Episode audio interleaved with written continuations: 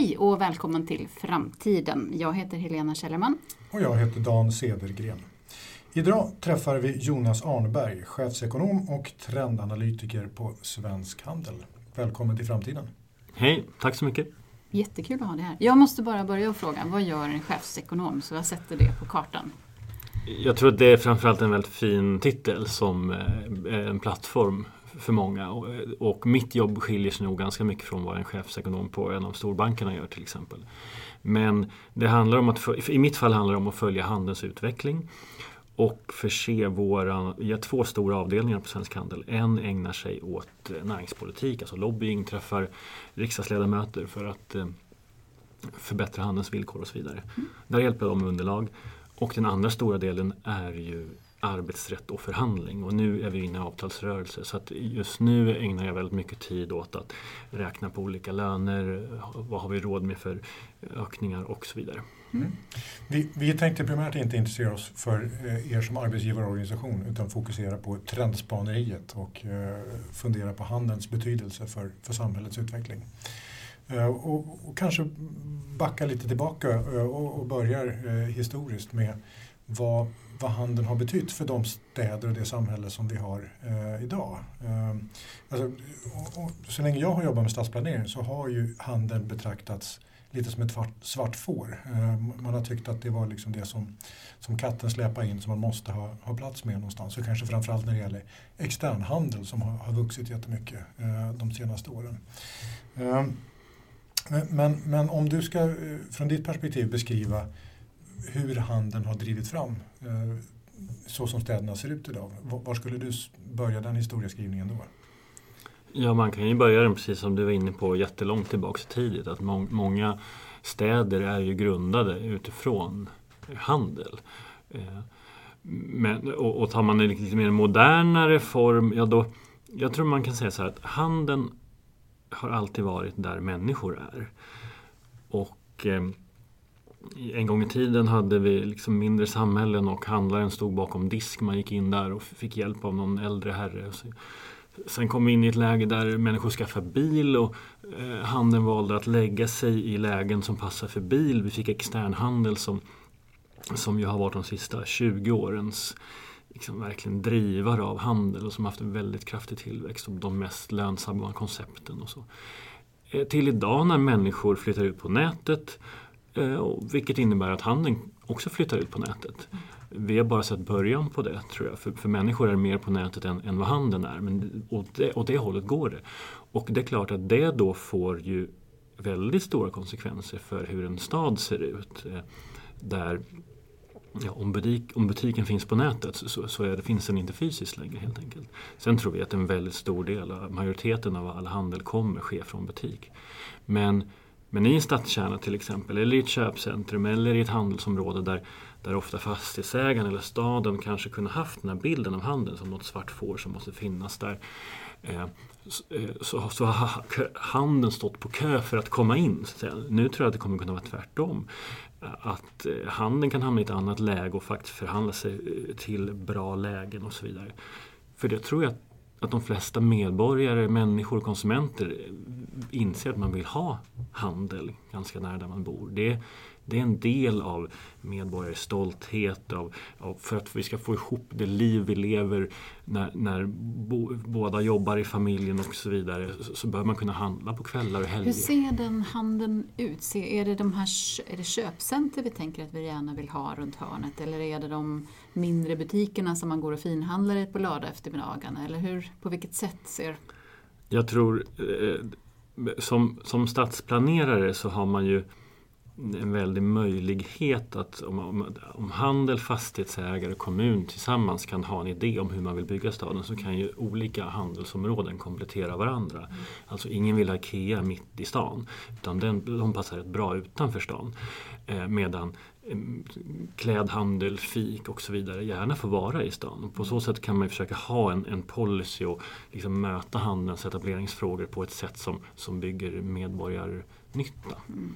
Jag tror många vill ha handeln nära mm. och särskilt i en digital värld där man gör en del av kanske de tråkiga köpen på nätet men kan ägna sig åt lite mer roligare köp i butik. Mm.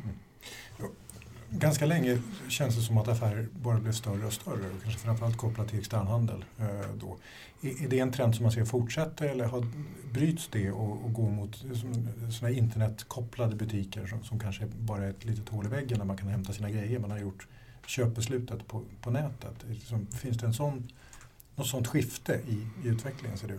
Jag tror det, men än så länge som sagt, stormarknaderna har ju varit den absolut effektivaste formen av handel. Om man ser på en sån så här, stormarknad som säljer mat till exempel, så har man ju lagt sig i ett läge långt utanför stan där det är i praktiken ingen hyra. Som i hyran är annars en stor del av kostnaden. Den andra stora kostnaden är ju personalkostnad. Men i de här stora formaten lyckas man få kunden göra en stor del av jobbet, så man får en väldigt hög omsättning per anställd.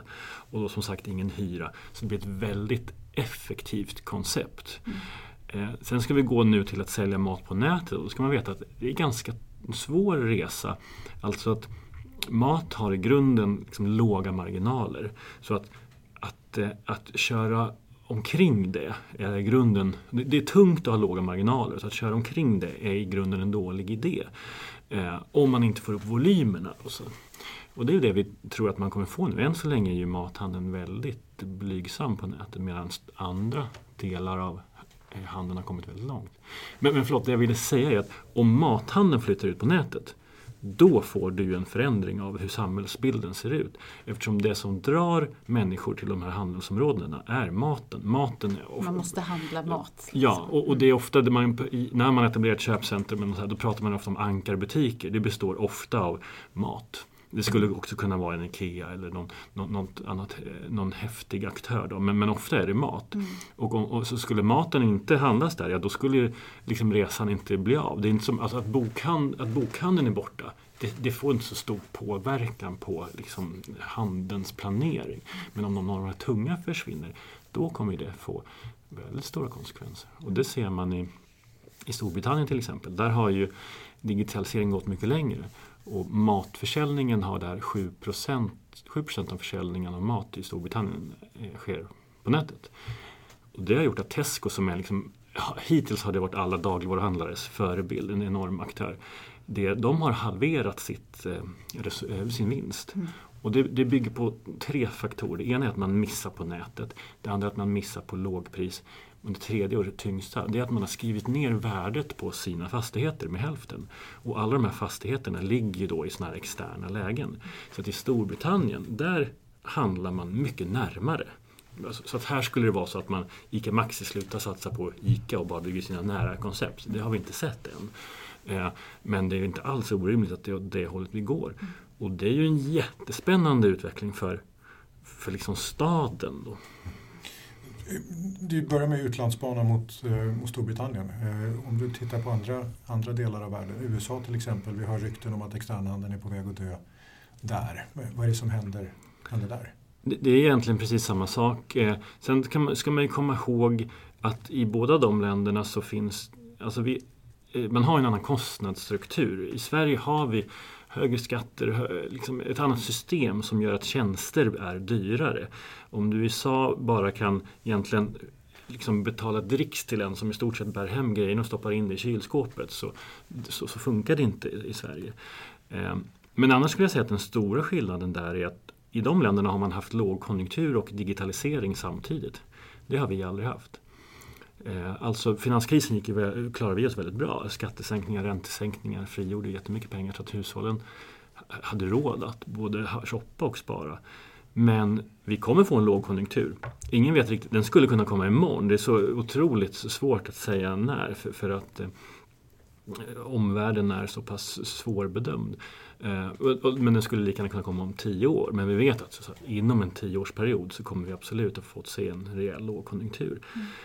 Och då tror jag vi kommer att få se en väldigt stor förändring. För människors beteende ändras väldigt mycket i lågkonjunktur. Då letar man priser, handlar billigt på ett annat sätt. Och då kommer man ha digitala alternativ. Eh, och det, är väldigt, men det har vi egentligen aldrig haft i Sverige. Och det tror jag kommer skjutsa på beteendeförändringen enormt. Mm.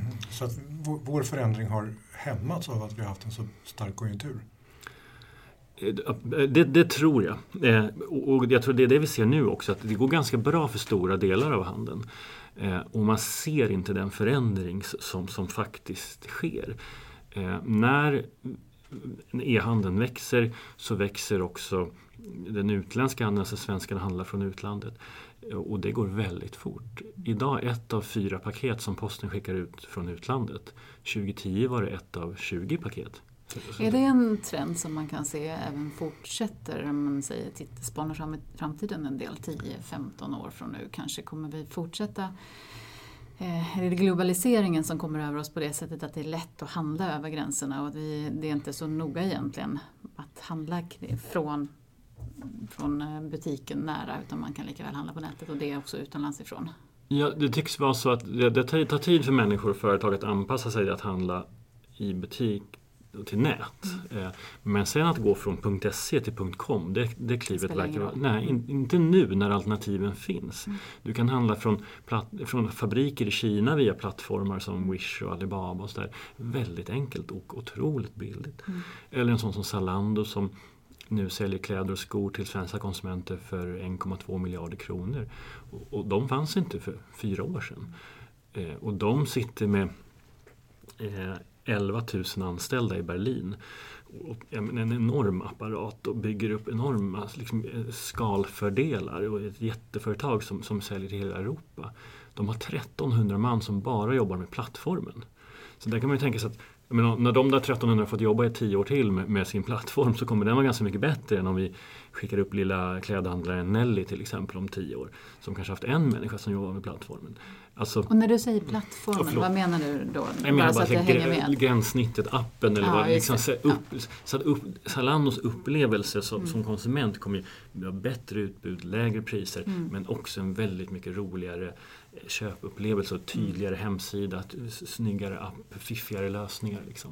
Lagt på ljud och ja. lite... Och, och, så, så, så, så, för jag är inte ett dugg orolig för handeln som helhet. Alltså, vi, har, vi bor inte i Japan där det blir färre människor och ekonomin krymper. Tvärtom blir vi många fler. Och en, en positiv utveckling ekonomiskt. Men det är väldigt många för handelsföretag som har förlegade affärsmodeller och det tror jag kommer bli väldigt tydligt om några år. Nu som sagt gör högkonjunkturen då som du var inne på att man inte riktigt ser det. Vi har en minusränta som pumpar in pengar i, i fastigheter, i, i hushållens konsumtion. Jag menar, det, det, det, det, det tar slut snart. Om man tittar på minitrender som man ändå, liksom ändå hör om, det är att man samäger mer och man samåker och man kanske inte, man måste inte äga sin borrmaskin till exempel, men om, obviously så måste man ju ha mat, men andra produkter kanske man mer vill samäga med andra och det finns andra trender som handlar om att man inte ska kom, eh, konsumera så mycket. Hur ser, ser, ser ni att det slår igenom de trenderna och vad tror du om framtiden? Ja, vi välkomnar ju dem jättemycket och det tror vi absolut kommer. Det känns ju väldigt rimligt. Jag själv bor i en radhuslänga där alla har varsin gräsklippare och sådär, häcksax och sånt där. Det känns ju väldigt dumt. Eh, och jag tror inte eh, jag tror inte handeln, eller från vårt perspektiv är vi liksom inte oroliga att så här, vad händer om människor delar saker med varandra istället för att köpa nytt? Det handlar ju om återigen att handeln måste anpassa sina affärsmodeller för att klara det. Någon ska till exempel serva den där gräsklipparen. Och dessutom om vi lånar grejer med varandra så kommer vi få pengar över. Och det kommer vi ju säkert handla någonting för. Kanske blir resor då. Men alltså det, det finns ju jättemöjligheter i... I, i digitaliseringen och alla de här nya formerna av ekonomi som jag tror man kan välkomna. Och, och, men såklart, det, det ställer krav på den här lilla handlaren som har liksom, att förut har man levt på det bästa läget, har varor som man delar ut på något sätt. Alltså, det måste man förstå att den rollen förändras. Mm. Har du någon drömbild, drömvision av hur en stad ser ut utifrån ett handelsperspektiv om tio år? Ja, men då, då, då tror jag den blir, eh, som sagt, som jag sa tidigare, mycket av den tråkiga handeln kommer ju kunna ha, ske på nätet. Mm. Jag tror att om vi, om, om tar det ännu längre, tjugo år, eh, eller våra barn, när de i framtiden handlar mat till sina barn, då kommer de ju säkert, liksom, det kommer vara väldigt märkligt när man ser tillbaks på den tid där man liksom ägde en bil för att på lördagen åka till köpcentrumet, plocka ner varorna i en korg, dra den till bilen, köra hem och stoppa in den i kylskåpet, så har man bränt tre timmar av sin lediga tid på lördagen. Det, det hör man ju, det är helt orimligt och man kan lösa det där på något annat sätt. Mm. Men kvar blir ju en mer av en upplevelse, ett uttjatat ord, men, men en ändå upplevelseekonomi där du gör en del roliga köp i, i staden och går och fikar och inspireras och vad det nu kan vara. Och, och det tror jag absolut på. Om vi kommer vidare på det spåret, upplevelse kopplat till, till handeln, vad, vad ser du för utveckling där? Vad kommer butiken att vara om, om tjugo år? Alltså det, jag vet inte vad den kommer att vara om fem år. Det är det som är otroligt eh, spännande. Men man kan säga så att du kan inte egentligen tjäna pengar längre på att bara sälja en vara. För, och då... Det, det kommer man köpa, det kommer aldrig kunna vara billigast. Det kommer, då, den typen av försäljning flyttar ut till nätet. Vi har ju sett att handeln inte har höjt priserna på tio år egentligen. Och det är en av anledningarna till att Riksbanken har väldigt svårt att få upp inflationen. Mm. Vi mer än någon annan skulle vilja hjälpa Ingves att få upp inflationen genom att höja priserna. Mm. Men vi kan inte. Och samtidigt har man då kostnadsökningar för... för hyror, löner, dollarn går ju upp jättekraftigt och det mesta som vi säljer har vi importerat i dollar. Så att man har massa kostnadsökningar men man kan inte kompensera sig för dem genom att höja priset mot kund. Istället måste man effektivisera och sådär. Och, och nu har man effektiviserat i den mån att man knappt har några människor kvar i butiken. Och det är klart att ja, om köpet reduceras till en transaktion bara, ja, då kan man ju lika gärna göra det köpet på nätet. Mm. Så vi måste komma dit där du är ute efter att Att köpet bjuder på inspiration och människorna där är kunniga, ägnar sig åt rådgivning, upplevelser, expertis, lokal kännedom. Det finns ju massor. Kan man se även korsbefruktning av olika kanske oväntade butiker som går ihop där man både kan, man dricker sitt kaffe och köper sin mat och handlar en soffa också. Eller som inte bara måste vara den här gallerian utan det är så att... personer i fråga, butiksbiträde, kan de delarna? Ja, men, precis så.